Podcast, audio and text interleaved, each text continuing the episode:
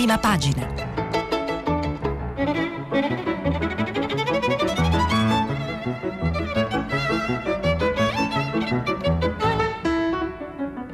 Questa settimana i giornali sono letti e commentati da Carlo Marroni, giornalista del quotidiano Il Sole 24 Ore.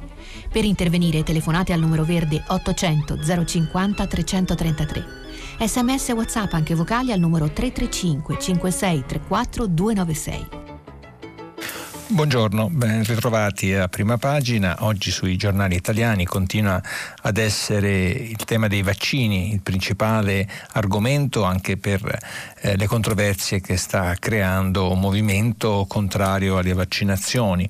Quindi diciamo, è la politica nazionale partita per una vaccinazione eh, di vasta scala e le polemiche anche all'interno dell'Europa per differenti quote di vaccini, soprattutto verso la Germania. Questo è un tema importante. Poi c'è la politica, i, i contrasti all'interno della maggioranza, eh, soprattutto tra Italia Viva e il primo ministro sul, soprattutto sui, sul piano di recupero, sul recovery plan. Questo è un altro tema molto eh, trattato. E poi la scuola e la riapertura prevista per il 7 che è oggettivamente molto a rischio e l'economia con i riflessi che ci sono nel mondo sia delle elezioni americane, della Brexit e anche eh, di come questa pandemia sta segnando il futuro. Questi sono i temi principali su tutte le prime pagine che ora andiamo a vedere.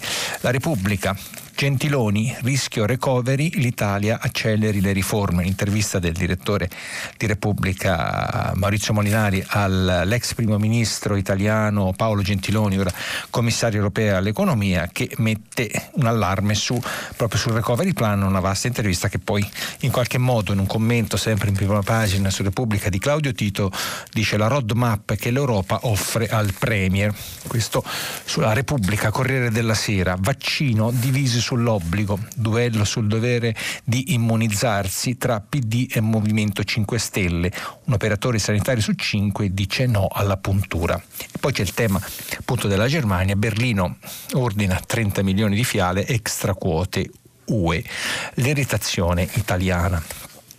E, e, su questo, sempre sul Corriere della Sera, c'è una grande foto di Milano sotto la neve, l'altro tema anche questo molto trattato, del maltempo, di questa grande nevicata nel nord che sta rallentando la distribuzione, l'arrivo via terra di, delle dosi di vaccino che appunto abbiamo viste sabato sono arrivate attraverso il Brennero e quindi questa grande nevicata sta rallentando il, l'arrivo di queste dosi. E poi c'è sempre sul Corriere della Sera, prima pagina, la scuola trascurata tra orari e trasporti, un rientro in classe dell'incertezza e sulla politica Renzi alza i toni e ora si teme per il governo.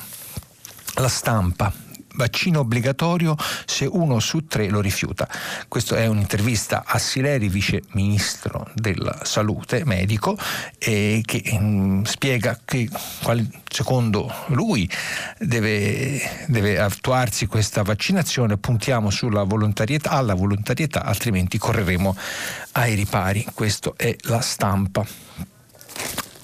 Il sole 24 ore, borse, il piano USA innesta il rally, ottimismo dopo la firma di Trump sugli aiuti, l'intesa su Brexit e il via ai vaccini.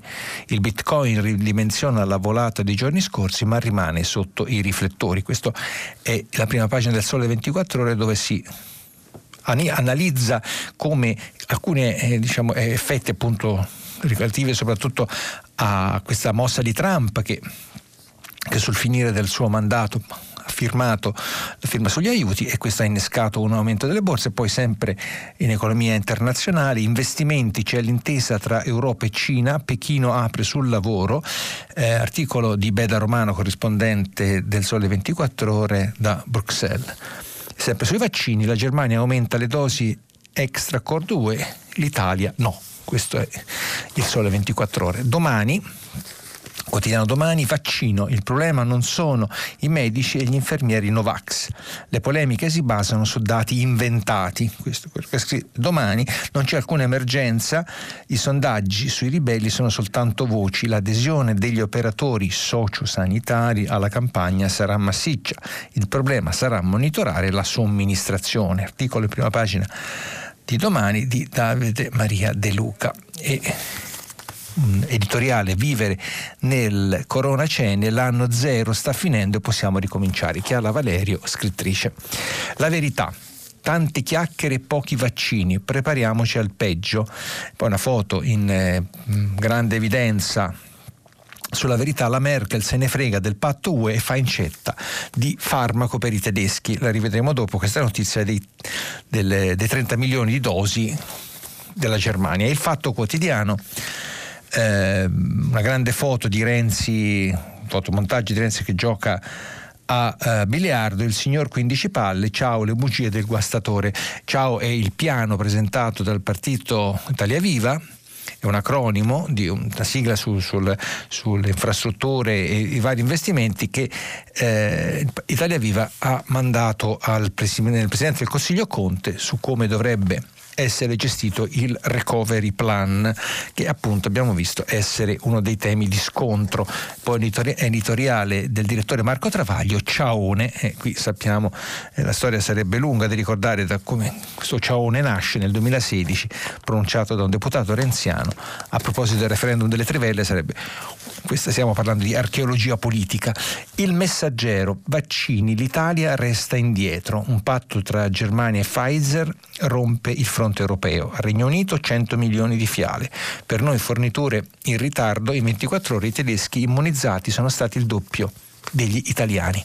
Questo il messaggero che poi eh, in, un, in un, richiamo in prima pagina c'è il virus è mutante, la variante italiana scoperta a Brescia, circola da agosto. L'editoriale eh, di Francesco Grillo, la svolta verde deve ripagare i soldi spesi per realizzarla, qui si parla del piano del governo per l'intervento. Avvenire, quotidiano cattolico, Vaccino, l'ora dei fatti, è partita la campagna di immunizzazione e si apre il dibattito sull'obbligo per alcune categorie. Trovata una variante italiana del virus, l'abbiamo visto un attimo fa, questa notizia anche appunto su un altro giornale, Palù, presidente dell'AIFA, che è l'agenzia del farmaco, antidoto sicuro, incognita mutanti. E scusate, poi c'è una foto del Papa, un anno per la famiglia, il Papa serve più impegno. Il foglio. Foglio uh, un commento in prima pagina di Giuliano Ferrara, dell'ex direttore Giuliano Ferrara, contro la barbarie dell'obbligo vaccinale, trattare le masse come se fossero pecore destinate all'immunità di gregge è oltranzismo positivista che rischia di esasperare menti già di per sé confuse. Invece serve pazienza per persuadere le minoranze riottose.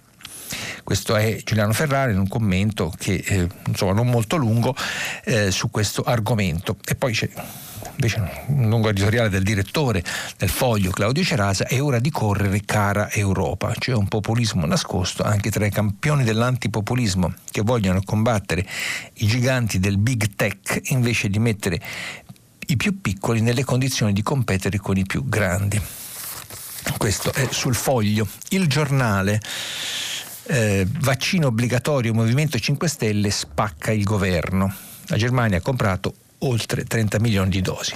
Poi il grande titolo in prima pagina, in, in grande evidenza, ultimatum Renzi, ciao a Conte, ciao è appunto il, il nome del piano del Partito Italia Viva eh, presentato al governo. Il rottamatore, quindi Renzi, accetti le nostre condizioni o ce ne andiamo editoriale del direttore Alessandro Sallusti, un altro addio che sembra un arrivederci, sempre riferendosi al, alle posizioni di Matteo Renzi.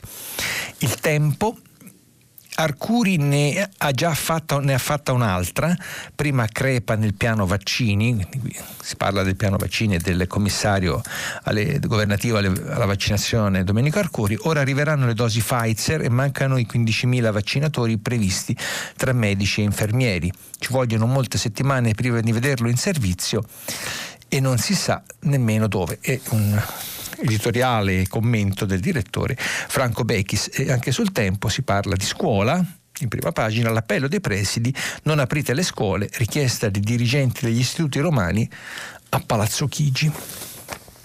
Il manifesto, vaccini la corsa di AstraZeneca, 470.000 dosi Pfizer in arrivo, qui si parla dell'altro vaccino rispetto a quello diciamo appunto già, mh, mm, già noto e già in, già in fase di eh, distribuzione e poi la grande foto di persone che camminano nella neve sotto il gelo d'Europa, migliaia di profughi abbandonati sotto la neve della rotta balcanica senza cibo né acqua. Vorrebbero raggiungere l'Europa, ma le frontiere con la Bosnia sono sigillate. L'allarme dell'Organizzazione Mondiale delle Migrazioni è una catastrofe umanitaria. Libero.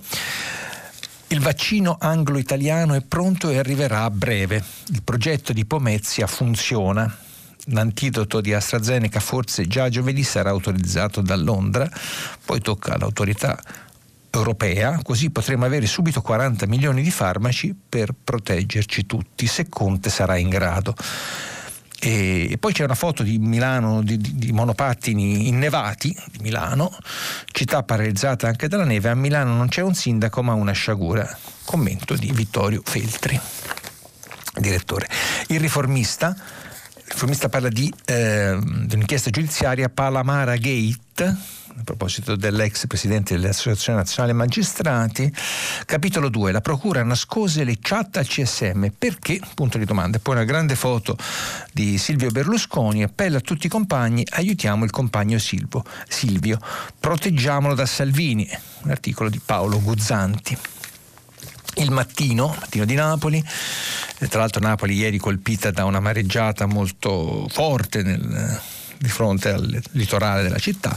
Vaccini, l'Italia già in ritardo, le 450.000 dosi annunciate per ieri arriveranno entro, il 31, per la, campagna, per la Campania sono 33.000. Il dubbio, stop a manovre sul Quirinale, intervista al tesoriere del PD eh, Verini che parla appunto del, già della corsa ipotetica per il Quirinale che sarà tra l'altro nel 2022, quindi tra più di un anno. Fine l'Osservatore Romano, quotidiano della Santa Sede, eh, l'appello del Papa, c'è bisogno di, di fraternità e speranza in questo tempo di oscurità il messaggio natalizio alla città e al mondo, nuovo appello del Papa affinché siano garantiti i vaccini a tutti, specie ai più vulnerabili e bisognosi. Queste erano le prime pagine eh, dei giornali di cui disponiamo e eh, andiamo a rivedere quali sono i temi principali perché eh, come, siamo, come, abbiamo visto eh, già ieri questo tema dei Novax era venuto eh, molto in in evidenza. E questo è diciamo, un fatto che sta diciamo, vedendo posizioni dentro il governo molto diverse, però la novità di oggi, o perlomeno la novità, la questione più, eh, più dibattuta è, è, le fiale, quante ce ne sono, se ci sono e, e, e se ci sarà disponibilità per tutti. Questo lo dice il Corriere della Sera che già è il la Germania, ecco a pagina 5, il caso di Federico Fubini e Irene Soave, la Germania scarta sul piano UE e compra 30 milioni di dosi in più. Leggiamo di che si tratta. La Germania ha acquistato 30 milioni di dosi supplementari di vaccino Pfizer BioNTech in seguito ad un accordo bilaterale con l'azienda. Lo ha confermato ieri un portavoce del Ministero della Salute dopo che la notizia era stata rivelata dal quotidiano Bild, secondo cui ci sarebbe anche un accordo analogo per circa 50 milioni di dosi con la statunitense Moderna. Berlino viene così meno a un accordo di solidarietà europea, stretto tra i ministri della salute dei Paesi membri che designava la Commissione europea come acquirente unico. Il governo tedesco ha anche stretto intese con, Bio, con BioNTech per aumentare la produzione di vaccino sul suolo tedesco in uno stabilimento ex Novartis a Marburg in Assia. E eh, come abbiamo visto appunto ci sono, questo è un po' più o meno in tutti, in tutti i giornali, questo tema de, della Germania, però eh, c'è anche un'altra notizia, sempre sulla Repubblica, a proposito dei vaccini, dove si dice che pagina 4, articolo di Michele Bocci, sorpresa vaccini, 6 dosi per fiala, così l'Italia ne avrà 5 milioni in più. Ecco qui c'è quindi un'altra cifra che arriva sul tavolo, ok di AIFA, maggiore resa del siero Pfizer. Neve fa slittare le consegne, questo l'abbiamo visto. Cos'è questa storia delle 5 milioni in più? Leggiamo, da ogni fiala del vaccino Pfizer si potranno ottenere 6 dosi e non 5 come previsto finora. Ieri sera il Ministero della Salute e AIFA, l'Agenzia del Farmaco, hanno dato alle regioni il via libera ad un cambiamento che farà aumentare in un colpo solo del 20% i vaccini venduti all'Italia dalla causa farmaceutica statunitense. Da adesso alla fine di settembre è prevista la consegna di quasi 27 milioni di dosi che quindi diventeranno oltre 32 milioni. Sull'obbligo eh, della vaccinazione, pagina 5 sempre della Repubblica, Scontro sull'obbligo, Renzi sì in, ospeda- in, ospedali e RSA, ma Dadone, cioè la ministra della pubblica istruzione dei 5 Stelle, lo boccia. La ministra dice meglio persuadere e anche Bonaccini, presidente della regione Emilia-Romagna, dice rischiamo un contraccolpo. Insomma, c'è una discreta polemica eh, proprio su, anche su questo che insomma finisce spesso come spesso accade in politica, però segnalo su Repubblica, pagina 6, un, uh, un'interessante pagina, un vademecum, come spesso se ne vedono ormai uh, da giorni, sicurezza, efficacia ed effetti collaterali. Le 10 cose da sapere, pagina a cura di Elena Dusi, i numeri dubbi e l'impatto delle fiale. Quindi come si, eh, più che come si deve, ci si deve comportare eh, nelle, eh, con, i negozi, eccetera, qui si, si, va ad analizzare che cos'è l'immunità di gregge, eh, oppure per quanto tempo i vaccini saranno efficaci e così via. Quindi eh, una, una uh, analisi su, su come sta andando. Di vaccini, come abbiamo visto, ne, come abbiamo detto prima, ne, in maniera molto perentoria ne ha parlato il vice ministro de, della salute dei 5 Stelle, Pierpaolo Sileri, che è un medico e spesso rispetto anche al suo partito ha avuto posizioni più dure ed eterodosse, tra l'altro anche lui stesso è stato contagiato e forse è stato uno dei primi in Italia personaggi pubblici a essere contagiato. Dice senza un'adesione di massa saremo costretti ad imporlo. Necessario raggiungere i due terzi degli italiani. Entro aprile bisogna somministrare 13 milioni di dosi ma la prudenza è d'obbligo perché siamo ancora diversi mesi di convivenza, abbiamo ancora diversi mesi di convivenza, dice Sileri, con il virus. Non illudiamoci di uscirne in poche settimane. Per, costri- per eh, sconfiggere il Covid ci sarà bisogno di un'adesione massiccia al vaccino. Quindi questa è un po' la posizione che ehm, un po' trasversale dove eh, si trova, diciamo, diversi, diversi, partiti trovano adesione. Naturalmente sarà poi da mediare all'interno del governo questo come tante altre questioni. E qui veniamo alla politica. Alla politica italiana riprendiamo mh, l'intervista a Gentiloni che dice l'Italia acceleri le riforme eh, andando a mettere il, il, l'occhio sopra il famoso piano, il recovery plan mm, eh, di 209 miliardi, anche se in realtà sono un po' meno di 209, ma insomma ormai questa cifra è considerata eh, una cifra convenzionale eh, da spendere entro il 2026 con un piano che dovrà essere adottato verosimilmente entro i prossimi mesi.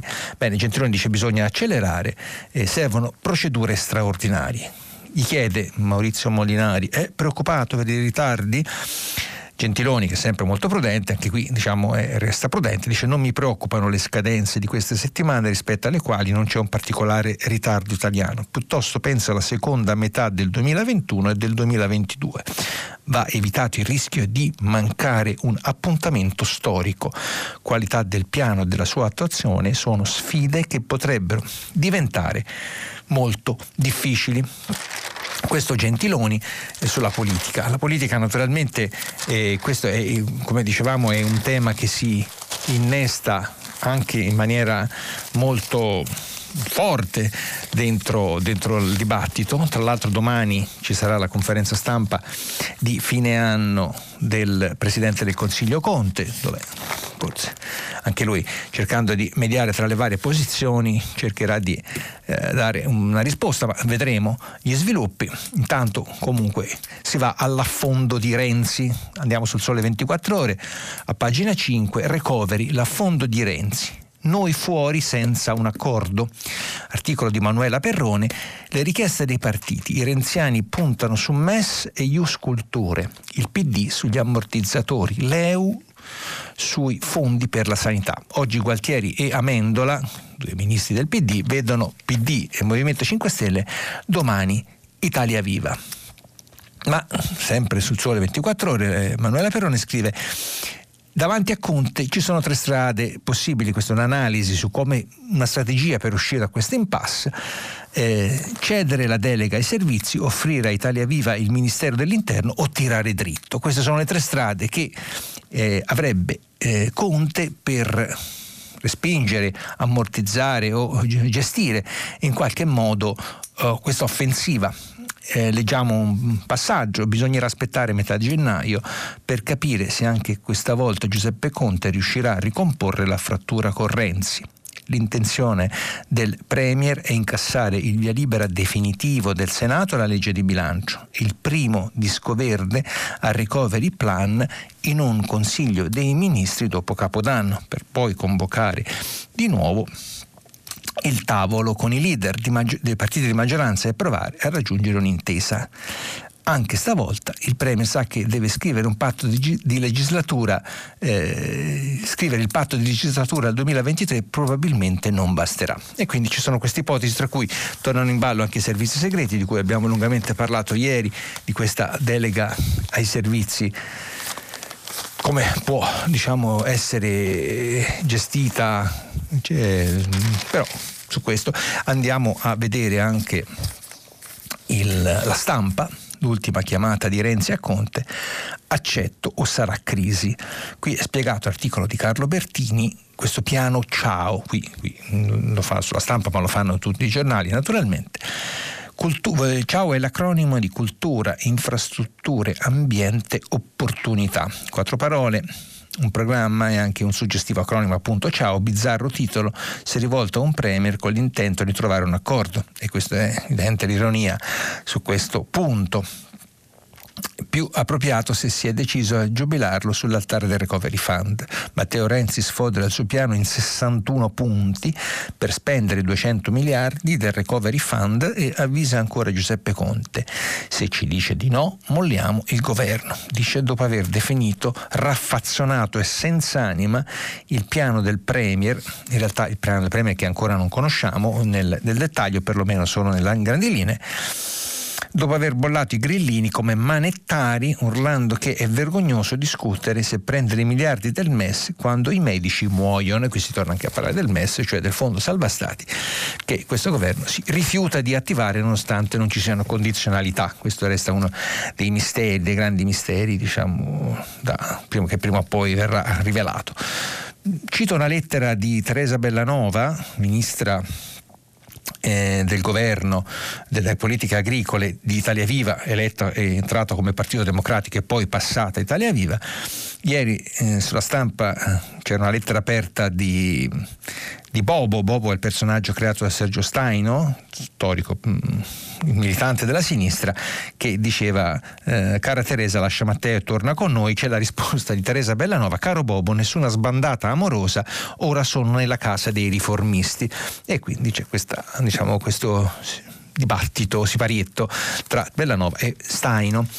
E cito anche, sempre a proposito del recovery, pagina 7 della stampa, una pagina a cura di Paolo Baroni, esperto economico, giornalista economico della stampa, il recovery secondo i partiti. E fa un um, quadro di, di confronto tra quali sono le varie posizioni all'interno del, de, de, dei partiti su, de, di governo sul recovery. E sempre sul recovery, a pagina 9 della stampa, un'intervista di Giuseppe Bottero e Fabrizio Goria ad Angel Gurria, segretario generale dell'Ocse, Italia fuori dalla crisi nel 2022, ma userà il recovery sul lavoro fragile. Questo era Gurria, segretario del, dell'Ocse. Eh, sul tema invece della scuola, di cui dicevamo prima, allora la scuola è un...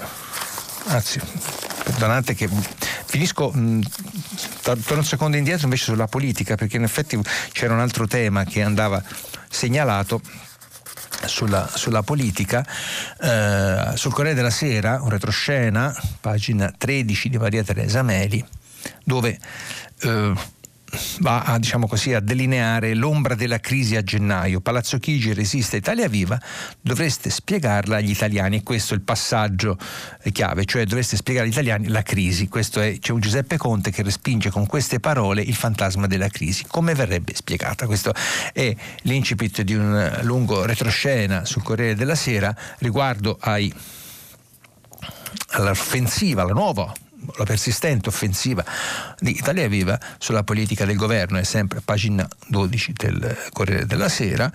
Eh, Renzi attacca Conte sui fondi UE, piano senza anima, ascolti o usciamo. E anche l'EU chiede una modifica.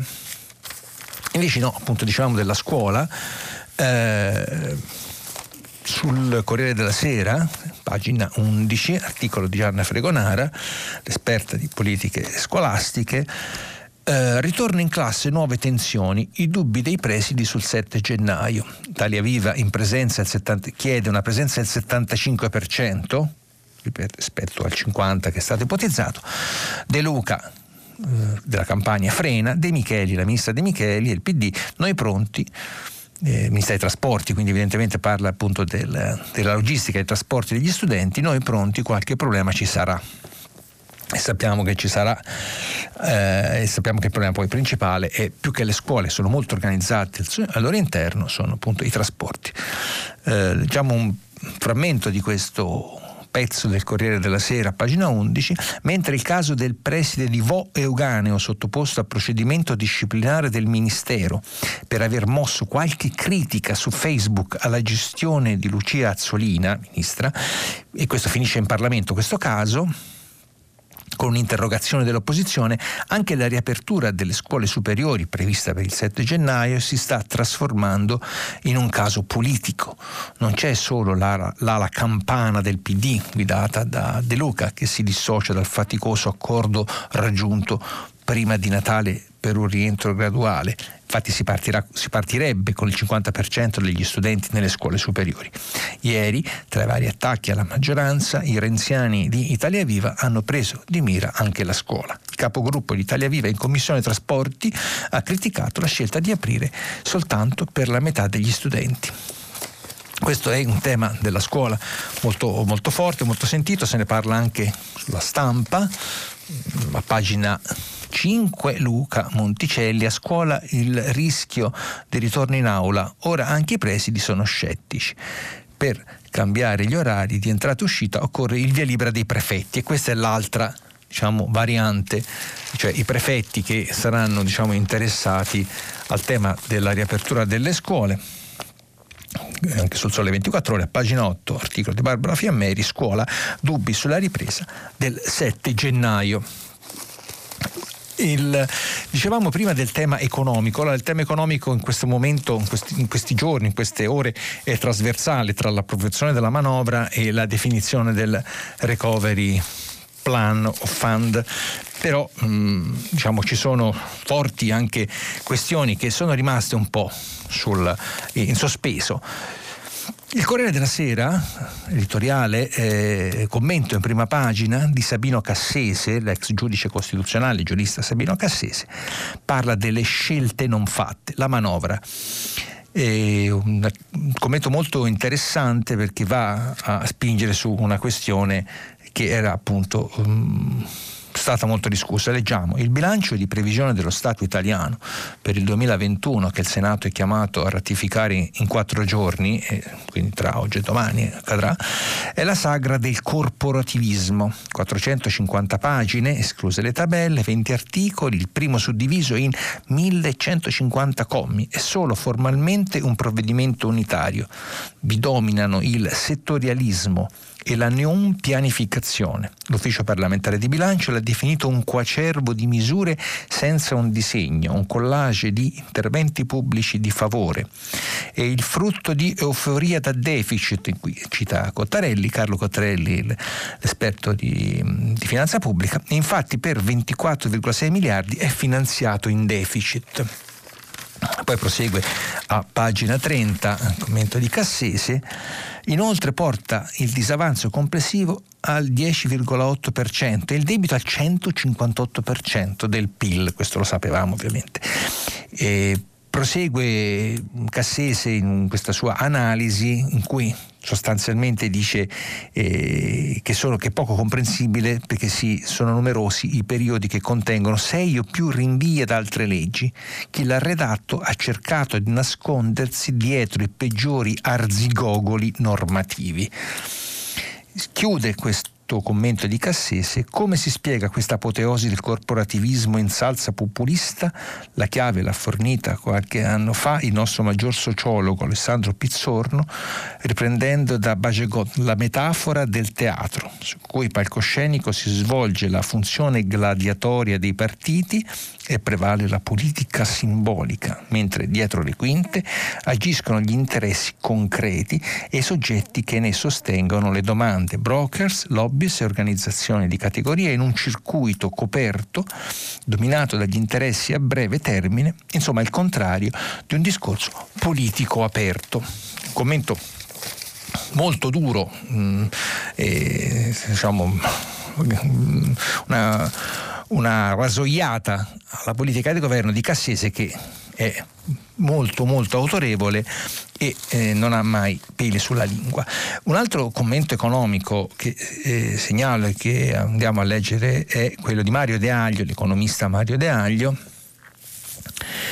eh, che parla di altro, ma insomma poi neanche tanto, a proposito di manovre certamente, ma di come uscire dal eh, confronto, come uscire dalla crisi. Giovani e donne, questo è il titolo, sono il motore per ripartire. Mario De Aglio ricorda di quando era bambino e dice le poche guerre Mm, talvolta anche molto cruente, in cui siamo stati coinvolti, non hanno mai toccato, se non in maniera indiretta, il territorio italiano, non hanno mai messo in crisi i nostri progetti personali e collettivi, né influito più di tanto sulla nostra vita di tutti i giorni. La pandemia però è quasi peggiore di una guerra.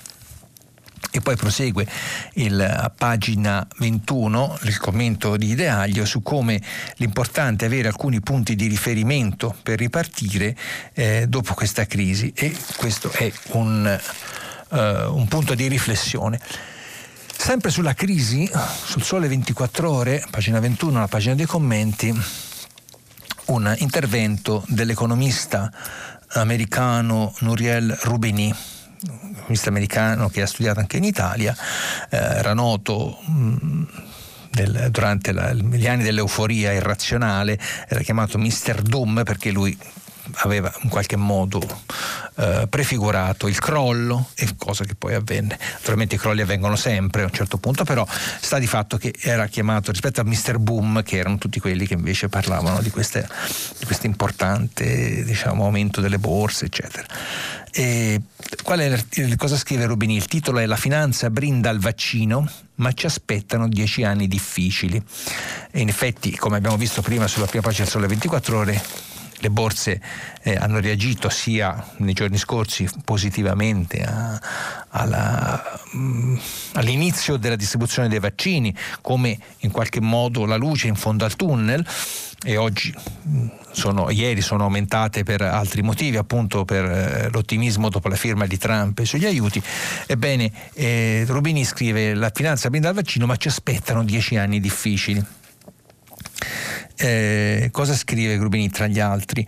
Eh, coloro che hanno redditi stabili da colletti bianchi che possono lavorare da casa e attingere alle riserve finanziarie esistenti stanno andando bene coloro che sono disoccupati o parzialmente occupati in lavori precari a basso salario se la passano male. La pandemia sta quindi gettando i semi per ulteriori disordini sociali nel 2021. Negli anni che hanno portato alla crisi Covid-19, l'84% della ricchezza del mercato azionario degli Stati Uniti era detenuta dal 10% degli azionisti e il 51% dall'1% più ricco, quindi la maggioranza di questo, di questo 84% era in mano all'1%, mentre il 50% più povero non deteneva quasi nessuna azione. Cosa, eh, da qui parte una lunga analisi di come eh, diciamo, ci saranno delle forti differenze tra le varie categorie. In questa interessante eh, analisi dell'economista Michel Rubi, ma, eh, Nuriel Rubini. E su temi internazionali, in particolare sono mh, delle, c'è una notizia che la troviamo un po' in, in tutti, tutti, i giornali, io la traggo in questo caso da avvenire, pugno di regime sulle attiviste condannate in Cina e in Arabia. Stiamo parlando di donne, donne coraggiose, donne particolarmente coraggiose, che eh, hanno subito delle condanne, inflitti quattro anni di carcere alla cinese Zhang e quasi sei alla saudita Halal Tun. Entrambe hanno solo tentato di portare alla luce i segreti di Stato o scardinare le fondamenta maschiliste della società. In particolare eh, la, la ragazza, la signora, la donna cinese Zhan, eh, mostrò al mondo i volti di Wuhan. L'articolo di Lucia Capuzzi, l'altro articolo è di Camille Haid, eh, riguardo a Luyan, eh, quello della ragazza cinese colpevole di aver creato i problemi, questo è, cito l'articolo, colpevole di aver creato problemi con la documentazione di beghe e litigi e altre informazioni false e per questo condannata a, traspor- a trascorrere i prossimi quattro anni in carcere. Questa è la decisione del Tribunale di Pudong, suborgo di periferia da Shanghai, chiamato a giudicare il caso appunto di Zhang Zhan, 37 anni, ex avvocata e blogger, eh, la persona che il primo febbraio scorso si recò nella città epicentro del Covid, la nota Wuhan, per documentare la polmonite misteriosa comparsa dalla fine del 2019. Questa è una notizia um, simbolo del coraggio e anche del, del, ruolo di donne che appunto in società dove le donne vivono sempre, eh, vivono spesso ai margini, particolarmente invece nel, nel caso della, della saudita della giovane Louis Han al-Haltun, 5 anni e 8 mesi di carcere inflittagli eh, per eh, questa attivista per i diritti delle donne detenuta dal 16 maggio 2018 in Arabia Saudita, dopo essere stata protagonista di una campagna per la fine della tutela maschile obbligatoria per le saudite e per il diritto di guidare l'automobile, introdotto dal governo di Riyadh poche settimane dopo il suo arresto quindi ha avuto anche uno straordinario ruolo in questo di, mm, di apertura, di parziale apertura verso le donne.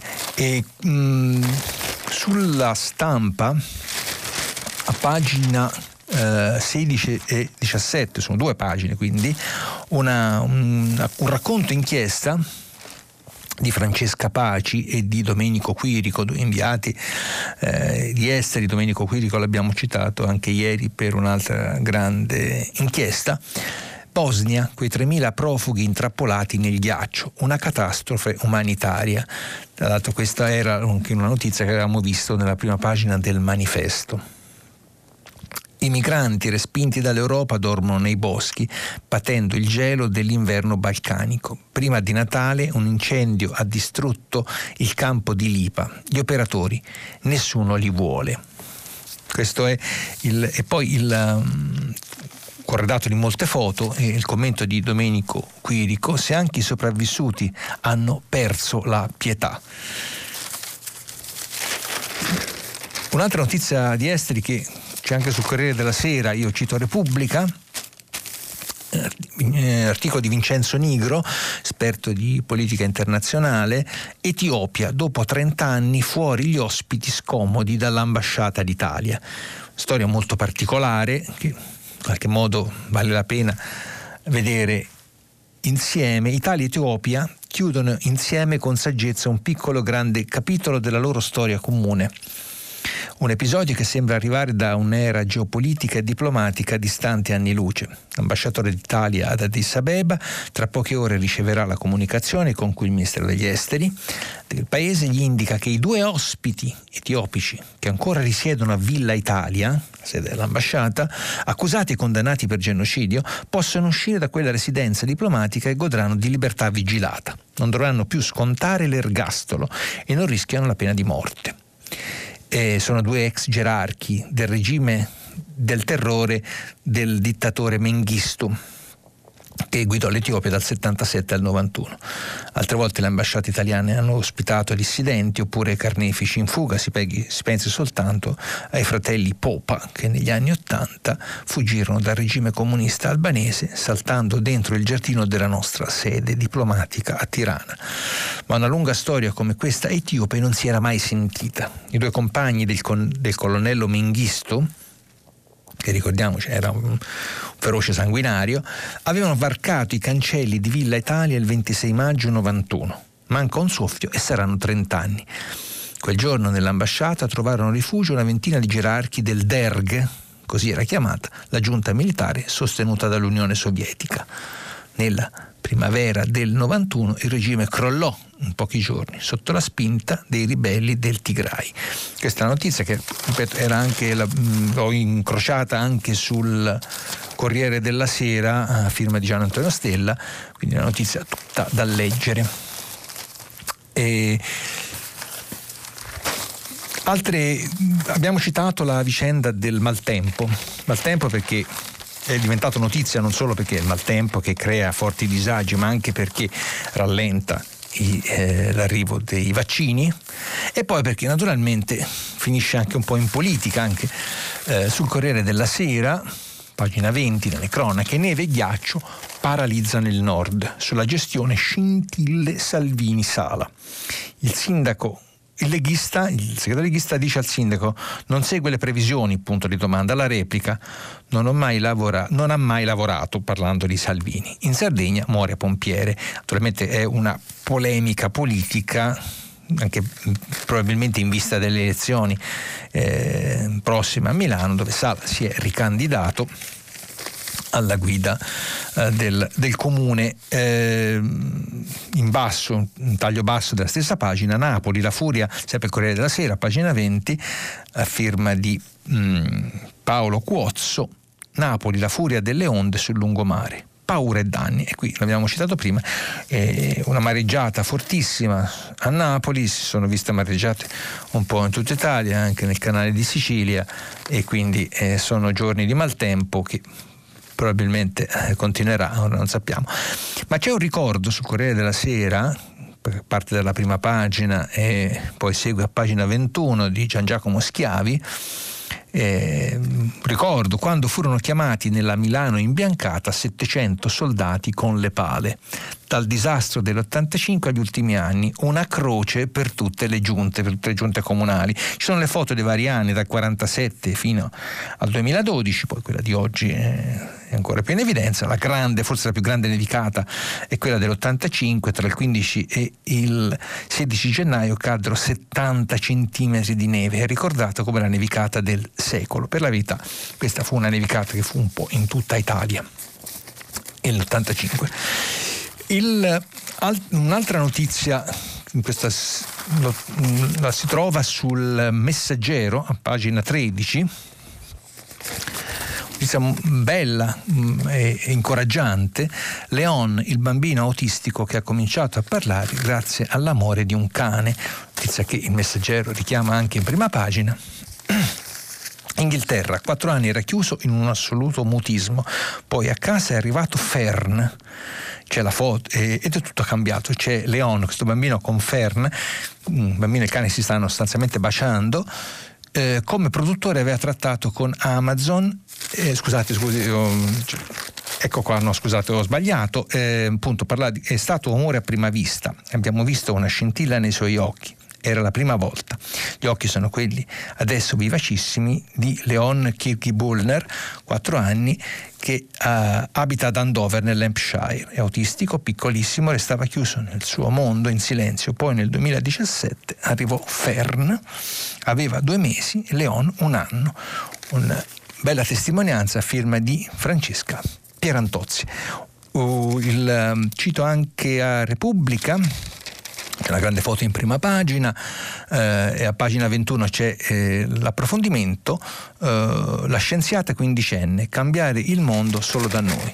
Time ha dedicato a dicembre la copertina a Gina Altaira, a una ragazza, per incoronarla Kid of the Year, una ragazza scienziata quindicenne con cioè, una sua intervista e ha inventato Tetis, così chiunque può sapere se è sicura l'acqua del proprio acquedotto. Un eroina. E infine Alain, l'educatore del pallone che salva i bambini di Yaoundé, una storia su avvenire a pagina 16 di un calciatore che è tornato nel Camerun.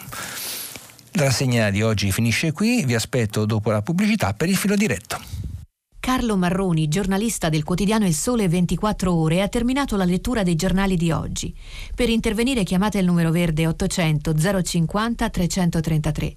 Sms WhatsApp anche vocali al numero 335 56 34 296. Si apre adesso il filo diretto di prima pagina. Per intervenire e porre domande a Carlo Marroni, giornalista del quotidiano Il Sole 24 Ore, chiamate il numero verde 800 050 333. Sms e WhatsApp anche vocali al numero 335 5634 296. La trasmissione si può ascoltare, riascoltare e scaricare in podcast sul sito di Radio 3 e sull'applicazione RaiPlay Radio. Ben ritornati al filo diretto con voi ascoltatori, vi ricordo che stiamo pubblicando i vostri messaggi sul sito, sul sito di Radio 3. Pronto? Eh, buongiorno. Buongiorno. Eh, sono Tommaso e chiamo da Roma. Buongiorno. Eh, chiamo a proposito del bando per reclutamento medici di Arcuri, perché io sono un medico e avevo provato ad aderire al bando. Tuttavia mi sono accorto che il bando è rivolto solamente eh, a medici disoccupati, inoccupati o pensionati, quindi unicamente libero professionisti e eh, soprattutto in considerazione del fatto che sono uscite le assunzioni degli specializzanti nuovi, eh, sono uscite eh, le assunzioni per i medici di base, e eh, con tutti i bandi che ci sono stati molti colleghi hanno trovato occupazione diciamo, con contratti determinati eccetera. Io non credo che si riescano a trovare 15.000 medici disoccupati o perlomeno libero professionisti in grado di adempiere alle richieste di, eh, di vaccinare la popolazione italiana. Quindi eh, io sono abbastanza perplesso perché credo che se non si coinvolgono anche persone che hanno un'occupazione magari in tempo extraorario diciamo, di, di, lavoro non si riuscirà poi a trovare 15.000 medici disoccupati che, eh, che facciano questo, questo, servizio. Sì, grazie Tommaso. Questo è un tema che eh, sta ricorrendo in queste ore. Eh, perché in effetti queste dosi eh, stanno arrivando ma eh, non ci sono le persone. Prima tra l'altro abbiamo citato proprio dal quotidiano Il Tempo che ho ripescato, cioè, dice che mm, c'è un ritardo per, per il reclutamento e si dice appunto che ci sarebbe un errore materiale nel bando per reclutare medici e infermieri che rischia di bloccare a lungo la campagna. Questo è un articolo appunto di Franco Bechis, il direttore del Tempo. Cito questo perché qua e là si trovano uh, questi, questi, temi e noi possiamo solo che eh, io um, oggi, ma forse in futuro, farò anche, lo dirò nel mio giornale, sollecitare un chiarimento su questo tema perché è un tema talmente importante e generale per tutti, eh, facciamoci portavoce. Verosimilmente se, se, se, è vero quello che si legge ci sarebbe un errore materiale per aprire, perché se no sarebbe troppo stretta la, la griglia eh, per questa vaccinazione, oppure come diceva lei, di eh, permettere anche ad altri di somministrarle.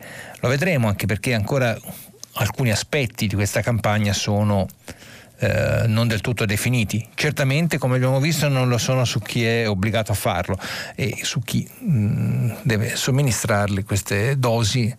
Eh, ci sarà verosimilmente una, ce l'auguriamo noi da qui, una correzione di, questa, di questo bando. Andiamo avanti, pronto. Eh, pronto, buongiorno, sono Maria da Trento. La, no- la, notizia che mi ha colpito stamattina è che in mezzo a tutte vaccino sì, vaccino no, e Renzi sì, Renzi no, c'è un gruppo consistente di profughi che è in mezzo ai boschi nella, nei Balcani, senza coperte, a morire di fame. E, e chi li può aiutare? Eh, io trovo questa notizia atroce. E, mh, noi ci possiamo permettere di dire ah no, non ci vacciniamo perché, non lo so perché, però eh, abbiamo questa emergenza umanitaria, ce ne possiamo fare carico? Grazie. Grazie, grazie Maria. Sì, mm, facciamocene carico certamente. Eh, noi, mm, noi, nel senso, oggi qui, prima pagina, abbiamo letto, ho letto, eh, c'è un, l'inchiesta che ha fatto la stampa e anche la prima pagina del manifesto che ora ho ripreso, ci sono le foto di questi mm, profughi abbandonati sulla via dell'Europa, migliaia di persone vagano sotto la neve. La rotta balcanica tra l'altro è stato un tema eh, trattato politicamente in maniera molto forte qualche anno fa, quando l'Europa l'Europa con eh, il, primo, il, cancelliere tedesco Merkel in particolare strinsero questo, questo accordo con la Turchia pagando 6 miliardi in due tranche da tre, vado a memoria, ma dovrebbe essere così intorno al 2015-2016 per bloccare la rotta balcanica, cioè sostanzialmente fu pagata la Turchia per non farli passare. Sostanzialmente venivano dalla Siria, in gran parte per la guerra della Siria, e molti anche da più lontano, Afghanistan, eccetera. Questa rotta balcanica è stata bloccata, ma, ma non sempre. Ora questi questi, questi, profughi sono, qui si parla di 1400 migranti in transito nella Bosnia nord-occidentale, quindi stiamo parlando già di una, di una rotta balcanica mm, abbastanza avanzata, perché eh, siamo già diciamo, nella, nella, ex Jugoslavia, quindi abbastanza vicini alla, all'Europa, all'Unione Europea perché la Slovenia è lì a un passo e quindi eh, diciamo questa è una tragedia. Speriamo che speriamo, auguriamoci che eh, se ne faccia carico l'Unione Europea perché è l'unica in grado di poter eh, diciamo così, intervenire sia negli aiuti che nelle, che nelle risorse perché altrimenti facendo magari eh, pressione sui, sui governi di, quelle, di, questa rotta per diciamo, assistere questi, questi migranti. Tra l'altro, sempre il manifesto, prima pagina, dice nel Mediterraneo sono spariti 13 migranti, addirittura si parla di una sparizione e c'è un, un articolo di Giansandro Merli che ne parla di queste persone che sarebbero scomparse eh, a largo della Libia. Leggo, eh, grazie, leggo una, dei messaggi eh, Maurizio da Magione, ma gli italiani di oggi lo sanno che nel Novecento, grazie alle vaccinazioni obbligatorie in Italia, furono debellati flagelli come poliomielite, vaiolo, difterite.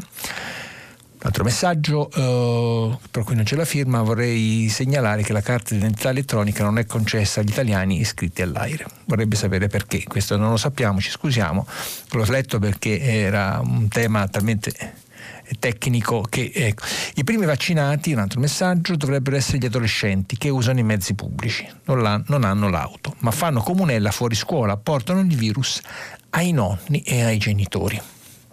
Beh, allora sì, questo è vero, non lo fanno apposta perché eh, i giovani, gli adolescenti stanno fra di loro e, e i nonni, i genitori purtroppo ci devono stare attenti, sappiamo che questa è stata una dei, delle cause, cioè la famiglia, dove il, il, la circolazione del virus è stata mh, più forte, quindi gli adolescenti, anch'io sono d'accordo.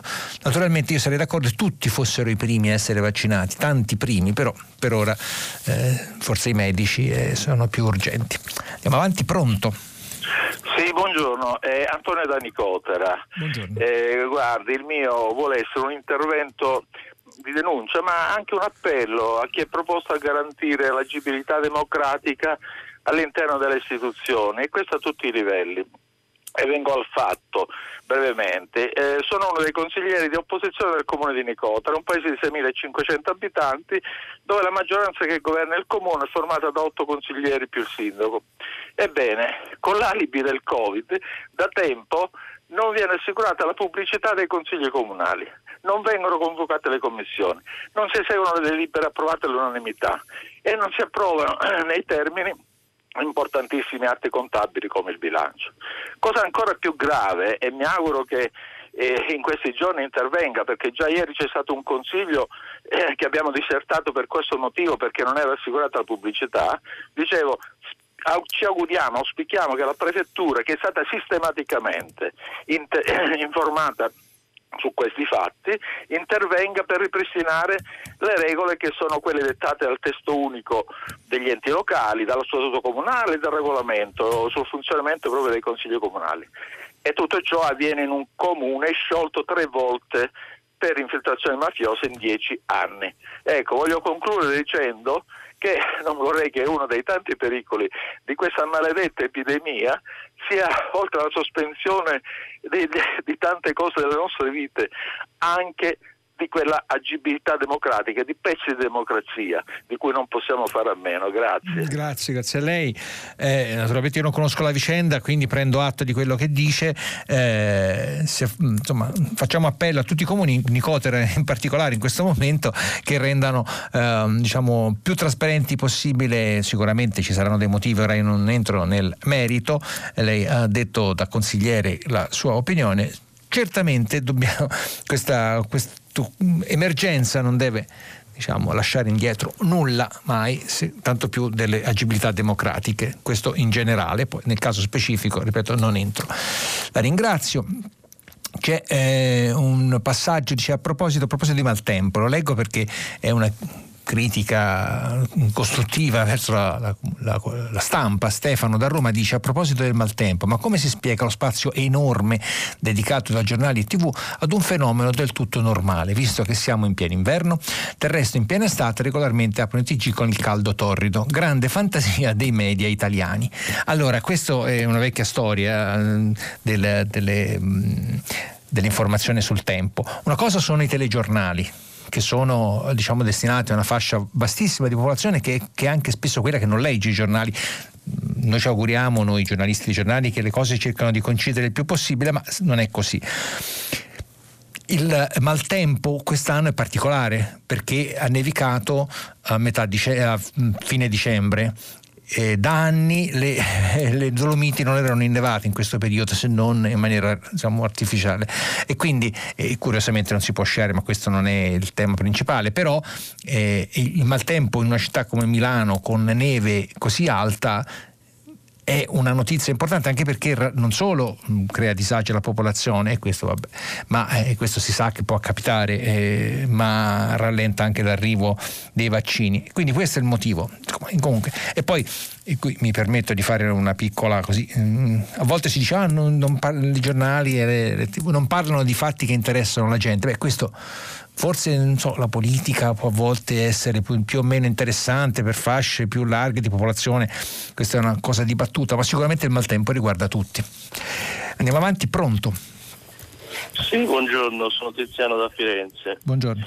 Allora, volevo dire, il uh, sistema economico attuale eh, impera dagli anni Ottanta, è diventato monopolista è un sistema che qualcuno si ostina a chiamare capitalistico o comunque è, è quel sistema lì.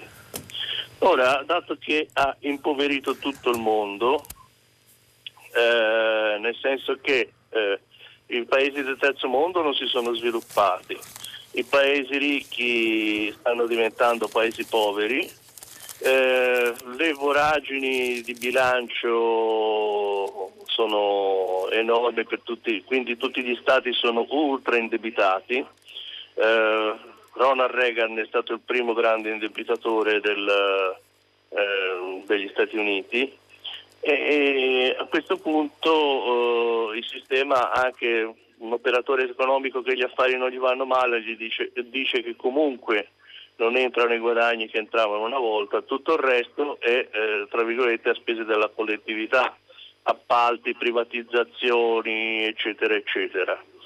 Quindi con i denari pubblici si continua a finanziare i, i, i, capitalisti. Gli unici che guadagnano, perché il famoso discorso dei ricchi che moltiplicano il loro denaro, gli unici che guadagnano sono quelli che hanno una posizione di monopolio, in una posizione di concorrenza non si guadagna e eh, oltretutto le banche da eh, deposito di denaro sono diventate delle voragini ripianate con i soldi pubblici e, e a questo punto che il sistema non funziona lo vediamo tutti. E viene dato che il cosiddetto capitalismo ha preso in mano la guida politica del mondo e in pratica eh, continua a tenere aperto in modo che i cosiddetti capitalisti continuino a aumentare il loro denaro uh, a scapito degli altri, che il loro denaro comunque è garantito dai, ehm, eh, dall'indebitamento degli stati. E vabbè, da questo punto di vista la comunità europea non fa certe eccezioni. Grazie. E, a questo punto io mi domando, voi che vi dovreste occupare di economia, ve lo siete posto questo problema o eh, siete, tra virgolette, dalla parte dei croupier. Grazie Tiziano. Eh, sì, è una domanda che presupporrebbe un, una risposta anche da persone più qualificate di me a parlare di economia, io ne scrivo e basta, però diciamo che quello che dice è, è, diciamo, è un tema dibattuto, cioè il capitalismo e le fasce eh, protette, le fasce più ricche. Io proprio a proposito di questo però mi deve dare atto che ho letto prima una, un commento sul Sole 24 Ore, un giornale economico, il mio giornale, ma insomma è un giornale economico dove eh, si mette in luce come eh, fasce di popolazione più, eh, più, privilegiate perché controllano i segmenti più alti della finanza saranno quelle che avranno sempre più peso. Eh, è una questione diciamo così molto più complessa di come la sto dicendo io, però eh, segnalo questo articolo a pagina 21 del Sole 24 ore Nuriel, Nuriel Rubini che dice sostanzialmente che eh, ci sono in questo quadro ci sono molti rischi, ne cito solo uno, tra la balcanizzazione dell'economia, cioè lo spezzettamento dell'economia globale, la persistente minaccia di autoritarismi populisti in mezzo a crescenti disuguaglianze la minaccia della disoccupazione tecnologica guidata dall'intelligenza artificiale, qui sta citando tutti i rischi, i crescenti conflitti geopolitici e i disastri creati dall'uomo, sempre più frequenti e gravi, guidati dal cambiamento climatico e dalle pandemie zo- zoonotecniche, il futuro decennio sarà un periodo di fragilità. Questo è il tema, cioè ci sono tanti fattori di eh, patologici che, po- che, in- che, intrecciati fra di loro eh, diciamo così, possono mm, eh, creare un forte caos prolungato. Eh, chi governerà queste, questi, questi processi? Ecco, lei dice i capitalisti, questo diciamo, lo guidano i governi, i governi sono eletti dalle persone, le persone sono in grado di votare. Ecco, io scusi, dico sempre questo perché eh, poi alla fine eh, i governi sono frutto del paese, quindi eh, questo è. Mm, comunque non, non, non c'è una risposta, la ringrazio della sua sua eh, telefonata. Um, Zampa, G. Zamparelli chiede, parla un messaggio, di sapere qualche cosa in più sulla bimba scienziata. Eh, per la verità dovremmo leggere l'articolo, sarebbe un po' lungo, però la Repubblica in prima pagina pubblica la grande foto di questa giovane quindicenne, io scienziata a 15 anni per creare un mondo migliore devo dire, è veramente una bella notizia che una giovane così eh, talentuosa sia stata riconosciuta come tale, perché poi questo è il fatto, chi ha talento spesso viene eh, dimenticato. È un'intervista che mh, mm, c'è sul, sul uh, Repubblica. Mh, Cito solo l'ultima domanda, non rischi di essere un modello irraggiungibile per i tuoi coetanei?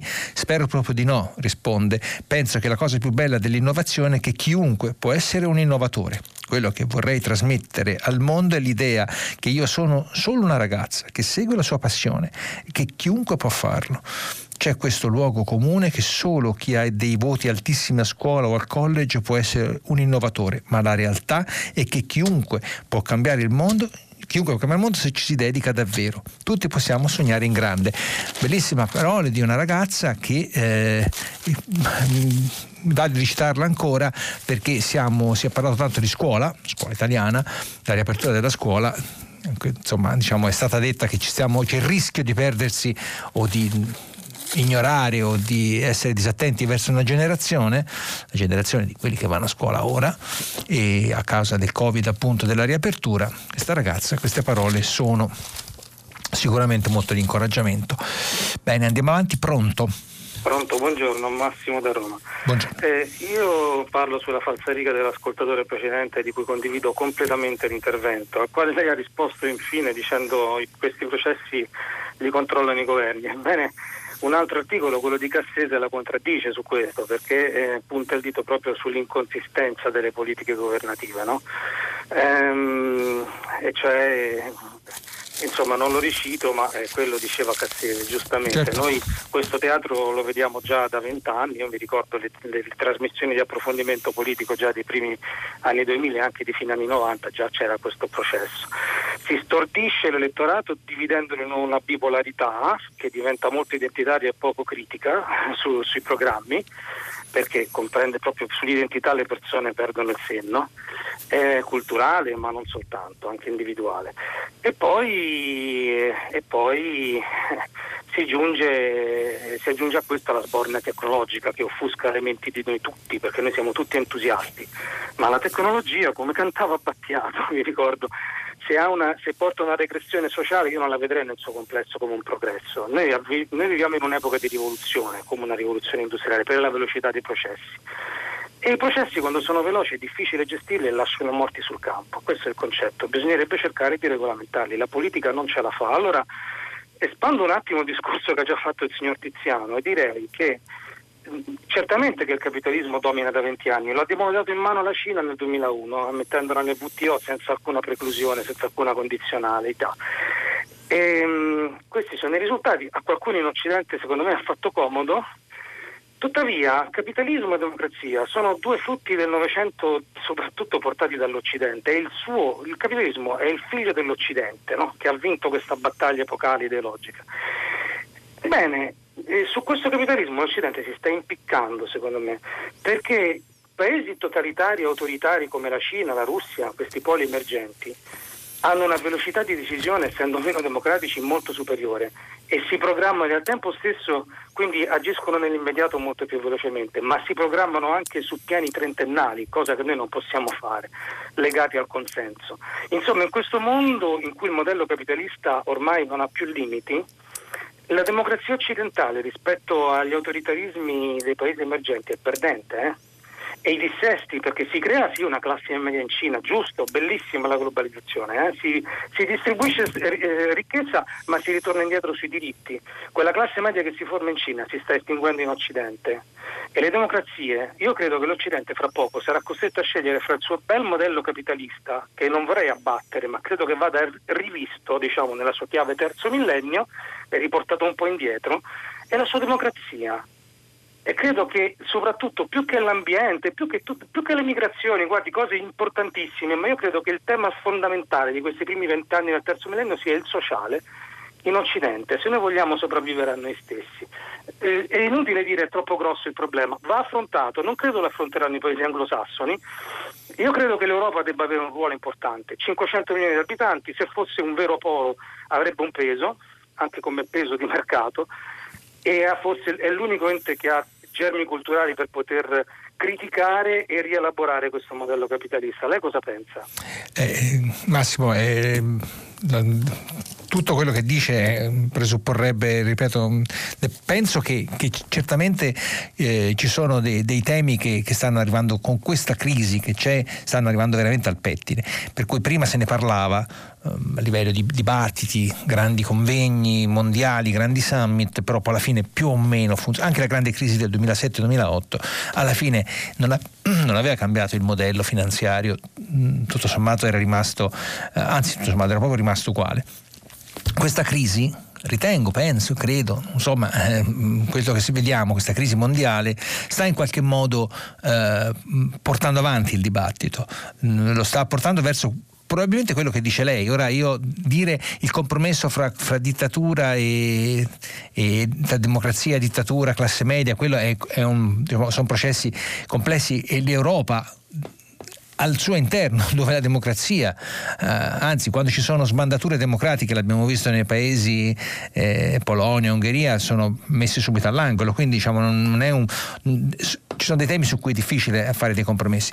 Sul fatto che i governi com, gestiscano i processi non è che è un, è un auspicio mio, dice meno male ci sono i governi, è un dato di fatto che ci sono i governi e le costituzioni esistono apposta per difendere i popoli dai propri governi e per dargli garanzie anche quando sono molto garantiste le Costituzioni, come lo è quella italiana, tutto sommato.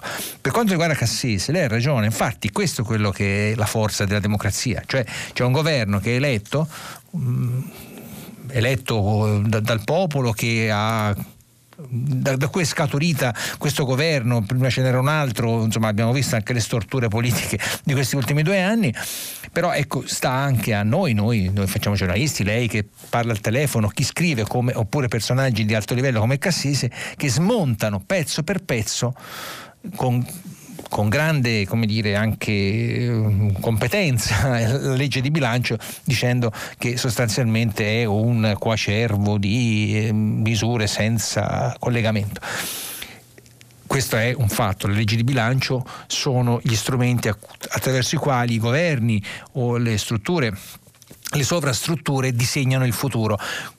C'è da dire che questo forse è un momento storico importante cioè che questo, il piano di recupero di 200 miliardi che sono sette manovre insieme, sette ma anche di più, anche dieci manovre insieme dei governi, eh, dei governi italiani degli ultimi anni, può essere messa in campo una vera svolta per l'Italia, per l'Europa. L'Italia può essere una svolta ambientale, sociale, Naturalmente tutto questo ha un costo, il costo sono i debiti pubblici che ci porteremo avanti chissà per quanto. Comunque ecco, la ringrazio, lei ha aperto un tema molto complesso che, su cui molte cose condivido, altre meriterebbero un diverso approfondimento. Eh, leggo un messaggio sulla scuola, perché la scuola è un luogo sicuro mentre non lo sono cinema e teatri? Punto di domanda. Con lo slittamento dell'orario 25-30 studenti mangeranno insieme o in un luogo chiuso, altro che pranzo di Natale con i soli congiunti. Quindi qui il tema è la scuola, la riapertura e anche il fatto che su questo condivido, se eh, sono stati aperti alcuni locali pubblici, non si capisce perché cinema e teatri, con il giusto distanziamento, sono rimasti chiusi. Andiamo avanti, pronto? Eh, pronto? Buongiorno. Buongiorno. Buongiorno. Buongiorno. sono Francesco e saluto lei e i radioascoltatori. Io mh, vorrei approfittare della sua condizione di giornalista del Sole 24 Ore per dialogare con lei su un punto inerente con gli ultimi trattati, cioè il problema economico, il problema del lavoro in Italia. Lei dice giustamente è il governo, è il governo che fa la politica estera. Io vorrei però circoscrivere questo ragionamento, cioè vorrei chiederle la Confindustria che atteggiamento ha verso i trattati internazionali di commercio? Perché è vero che i governi rappresentano e fanno, stipulano trattati, ma le forze che premono, le forze in campo sono ben altre. Lei lo sa che eh, la politica oggi è fondamentalmente economia. Allora, la posizione della Confindustria per quanto riguarda il lavoro, i prodotti italiani, eh, perché voglio dire, senza aderire a, quello slogan a buon mercato prima gli italiani, ma tutelare il lavoro, tutelare la civiltà del lavoro italiano, mi consenta di dire, è, è un compito fondamentale. E poi che cosa facciamo con le persone che restano senza lavoro? Diamo sussidi? No, bisogna, come dire, portare avanti il, il lavoro italiano, fatto da capitale e lavoro. Ecco, chiamiamolo, non, non c'è un partito del lavoro in Italia. Eh, si parla, si procede per slogan e adesso le chiedo, la Confindustria per quanto riguarda i trattati, in particolare mi riferisco al fatto che la Cina, per esempio, non consente esportazioni italiane alle imprese che non hanno uno stabilimento produttivo in Cina. Questo senza reciprocità. E quindi è chiaro che noi siamo invasi da prodotti che costano poco, di qualità discutibile, anche se migliora, se migliora nel tempo, e senza un corrispettivo. Eh, questo è un aspetto fondamentale, ma la Confindustria, ecco, le, le chiedo, come tutela in qualche modo il lavoro degli imprenditori, dei lavoratori, io è quello che io chiamo il lavoro italiano. Sì, ecco. eh, sì la ringrazio. Il, allora, la Confindustria, come sa, eh, è un'associazione di imprenditori, quindi privata eh, come, come, struttura e quindi diciamo, rappresenta il, mm, gli interessi diciamo, dell'industria in generale e, e quindi però diciamo così sono, sono, interessi molto vasti perché non è che sono interessi particolari e specifici, sono, l'industria è un, diciamo, un concetto eh, larghissimo per cui si coordina a livello europeo con le altre associazioni confindustriali, soprattutto di Francia e Germania, e questo da tempo e fanno fronte comune sui temi diciamo così condivisi che sono i rapporti soprattutto lei l'ha citato giustamente con la Cina, con gli Stati Uniti, cioè quindi sull'apertura dei mercati su, su, su questi temi, sul protezionismo sul fatto che su, su alcune, in alcuni paesi si possono fare certi tipi di investimento e altri, questi sono i temi. È ovvio che la Confindustria, il mondo degli industriali, degli imprenditori, in questo coincide con, con quello dei sindacati, cioè perché sono tutti a favore del mantenimento delle strutture lavorative, dell'occupazione e della... Cioè, poi non entro nel particolare perché poi io non sono della Confindustria, sono un giornalista quindi che lavora al sole 24 ore, però questo è il mondo. Però segna- eh, ho segnalato all'inizio e ora lo riprendo un secondo solo, l'intesa fra Europa e Cina, Pechino apre sul lavoro. Dopo sette anni di negoziati con numerosi alti e bassi, questo è un articolo di Beda Romano, corrispondente del sole 24 ore da Bruxelles, dopo sette anni di negoziati con numerosi alti e bassi, UE e Cina sono prossimi ad un accordo politico sul nuovo trattato che dovrebbe regolare gli investimenti tra le due aree. Il negoziato ha subito una brusca accelerazione nel fine settimana risolvendo alcune questioni delicate relative, e qui vengo a quello che diceva lei, relative in particolare al lavoro forzato nel paese asiatico, quindi si parla di diritti, di, di diritti, umani. L'intesa è politicamente importante perché mette ordine in un rapporto bilaterale controverso. La Presidente della Commissione europea von der Leyen e il Presidente del Consiglio europeo Charles Michel il Presidente Xi Jinping dovrebbero riunirsi in teleconferenza già nei prossimi giorni per siglare l'intesa politica. Quindi questo, eh, naturalmente la politica va avanti per piccoli o medi passi, questo credo sia un importante passo, noi tra l'altro Sole 24 ore gli diamo molta, molto spazio proprio perché sarà uno di quei temi che avrà riflessi diretti sulla nostra struttura produttiva. ringrazio della domanda, cito uh, diversi, mh, mm, quattro perlomeno messaggi di Clara, da Bologna, di, un altro, di un, uno che non è firmato da Cristiano e da Serena, che sono uh, di plauso a Massimo, l'ascoltatore di Roma che ha fatto l'analisi sulla politica. Massimo ha ragione quando dice che l'Europa deve contare di più. Molto interessante l'analisi di Massimo. Grazie Massimo, continua a riflettere, a credere. Eh, e lei è uno, un ascoltatore straordinario, bravissimo Massimo. Quindi do atto di questo intervento che è stato molto apprezzato. Andiamo avanti, pronto? Pronto? Buongiorno. Buongiorno. Sono Fulvio da Reggio Emilia. Sì. Ehm, volevo in qualche modo innestarmi sul discorso della salvaguardia della nostra democrazia e della effettiva rappresentatività popolare che dovrebbe avere eh, nostro, eh, la nostra Italia. Eh, ricordando una cosa che purtroppo è, andata sotto silenzio ieri eh, per le altre notizie che sono state date. Ieri cadeva e ricorreva il 77 anniversario della fucilazione dei sette fratelli Cervi che assieme a Quarto Camurri furono fucilati dai fascisti al poligono di tiro di Reggio Emilia il 28 dicembre del 1943. Una fucilazione che fu eseguita di nascosto all'opinione pubblica in quanto l'efferatezza del crimine eh, rischiava eh, di suscitare un'indignazione tale da suscitare poi proteste anche nella stessa popolazione anche sotto il regime fascista di allora. Eh, vorrei ricordare questo fatto perché eh, per sollecitare l'attenzione a, davvero a, proteggere e salvaguardare la, ehm, l'effettiva ehm, democrazia che abbiamo oggi in Italia e la rappresentatività del volere popolare che io sp- spesso anche eh, le leggi dell'economia oggi mettono in discussione appunto eh, attraverso lo strapotere dei monopoli eh, finanziari economici che interferiscono pesantemente nella politica italiana. Grazie. Grazie Fulvio.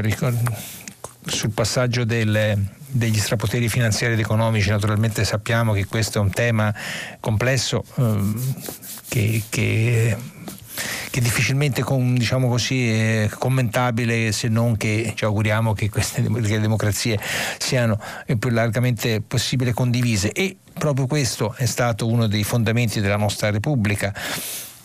Lei ha citato il caso storico molto, molto ricordato in, le, in tutti i libri di scuola, si ricorda l'assassinio dei sette fratelli cervi nel, nella, nella, sua terra, quindi eh, questo è, un, è, una, ci sono film, insomma, è, questo è uno dei, dei grandi eventi del, del periodo oh, sciagurato dopo l'armistizio che subì l'Italia, tutto fu sciagurato quel periodo, ma quello in particolare perché appunto ci furono molti particolarmente fatti così di sangue in quella terra come eh, in tutta quella fascia dell'Italia, compresa tra la Toscana e l'Emilia. E quindi eh, la ringrazio di averlo ricordato il 28 dicembre da ieri. Eh, la Costituzione serve per questo, anche per ricordarci che siamo, per difenderci da, dagli eccessi, la nostra Costituzione che molti eh, vorrebbero insomma cambiare, ora in alcuni punti forse sì, ma sappiamo che è estremamente garantista proprio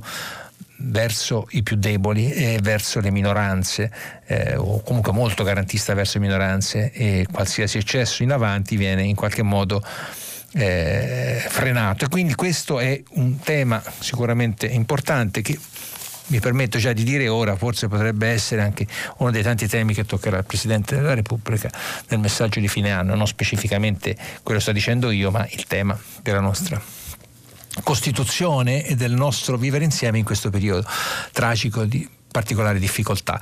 Leggo dei messaggi. Eh, si può discutere, Riccardo D'Amico dice si può discutere e dissentire sugli accordi commerciali del nostro governo con la Cina, paese assolutamente non democratico e senza diritti civili.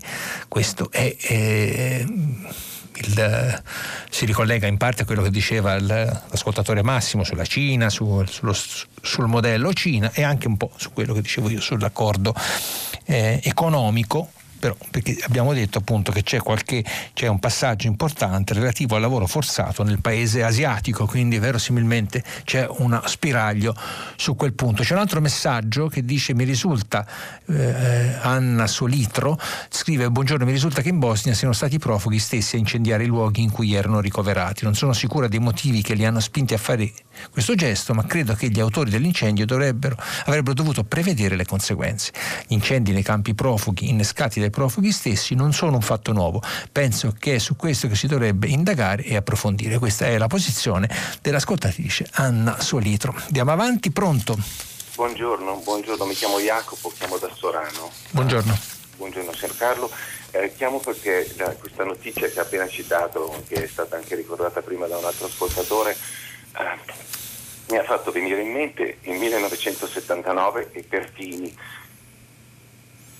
Io sono di un'altra generazione, mi ricordo di, di, di un'altra Italia dove un Presidente della Repubblica eh, incitava a mandare eh, della gente ad aiutare i boat people del Vietnam ed erano 5.000 km di distanza. Qui siamo in Bosnia, cioè un posto dove un camion o dei camion lanciati da un, da un governo come il nostro, per esempio, non senza aspettare l'Europa, potrebbe andare a dare una mano, a portare qualche tenda per questa gente. Non dico di portarli in Italia perché sarebbe magari illegale, viste le nuove leggi. E volevo solo ricordare appunto come siamo cambiati, la nostra umanità dove è andata a finire. La ringrazio Jacopo, lei mi ha eh, ricordato un fatto che io eh, ho seguito personalmente, eh, cioè nel senso che io, vabbè, insomma, un, fatto, un ricordo, vidi passare in Egitto le tre navi che nel 79 andavano uh, nel sud-est asiatico, erano tre navi militari, una di queste era la Vittorio Veneto, andarono a recuperare i bot people. Ricordo solo, al, di là di questo raccordo personale, che ehm, all'epoca ci fu questa operazione decisa dal governo Andreotti all'epoca e poi fu sostituito proprio durante la missione da un in crisi e, e divenne il governo Cossiga, eh, però il ministro della difesa era sempre Attilio Ruffini, eh, ministro della difesa che gestì questa, questa vicenda di tre navi e andarono proprio nelle acque a largo del Vietnam a raccogliere i bot people e, e, in qualche modo era un po' il contrappasso rispetto alle vicende recenti eh, di, dei, dei salvataggi in nave in mare nel mare del Mediterraneo. E quindi questo è un po' un, un fatto che all'epoca andavamo, andavamo, a prenderli. Chi soffriva oggi discutiamo se del caso andarli a recuperare quando sono proprio davanti alle nostre acque ma questo è un altro tema. La ringrazio. Pronto? Pronto? Buongiorno. Buongiorno.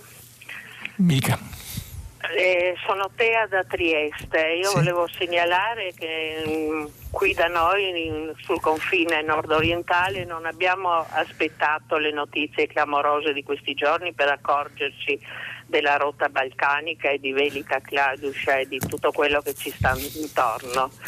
Trieste è abituata fin dai tempi delle guerre in Jugoslavia a soccorrere per quanto possibile, soprattutto da parte dei volontari e delle volontarie che sono tanti. Eh, ricordo in particolare Linea d'Ombra, organizzazione di volontariato che almeno da 5-6 anni eh, manda persone, mh, mm, cibo, eh, abiti caldi e medicina Bene. medica Claduscia e accoglie le persone che arrivano qua Bene. dopo The Game. La ringrazio, mi scusi sono un po' in chiusura, la ringrazio molto. Eh, onore a Trieste e alla cittadini di Trieste che fanno un lavoro straordinario, lo conosco personalmente, la ringrazio della sua testimonianza proprio anche in, eh, riguardo a, a, questa notizia tragica della rotta balcanica e di tutte le associazioni che eh, operano sul suo territorio eh, e non da oggi. Eh, bene, noi ci fermiamo qui. Dopo il, dopo il giornale radio, Marzia Coronati conduce pagina 3 a seguire le novità musicali di primo movimento e alle 10 come sempre tutta la città ne parla. Approfondirà un tema posto da voi ascoltatori. Potete riascoltarci sul sito di Radio 3 grazie a domani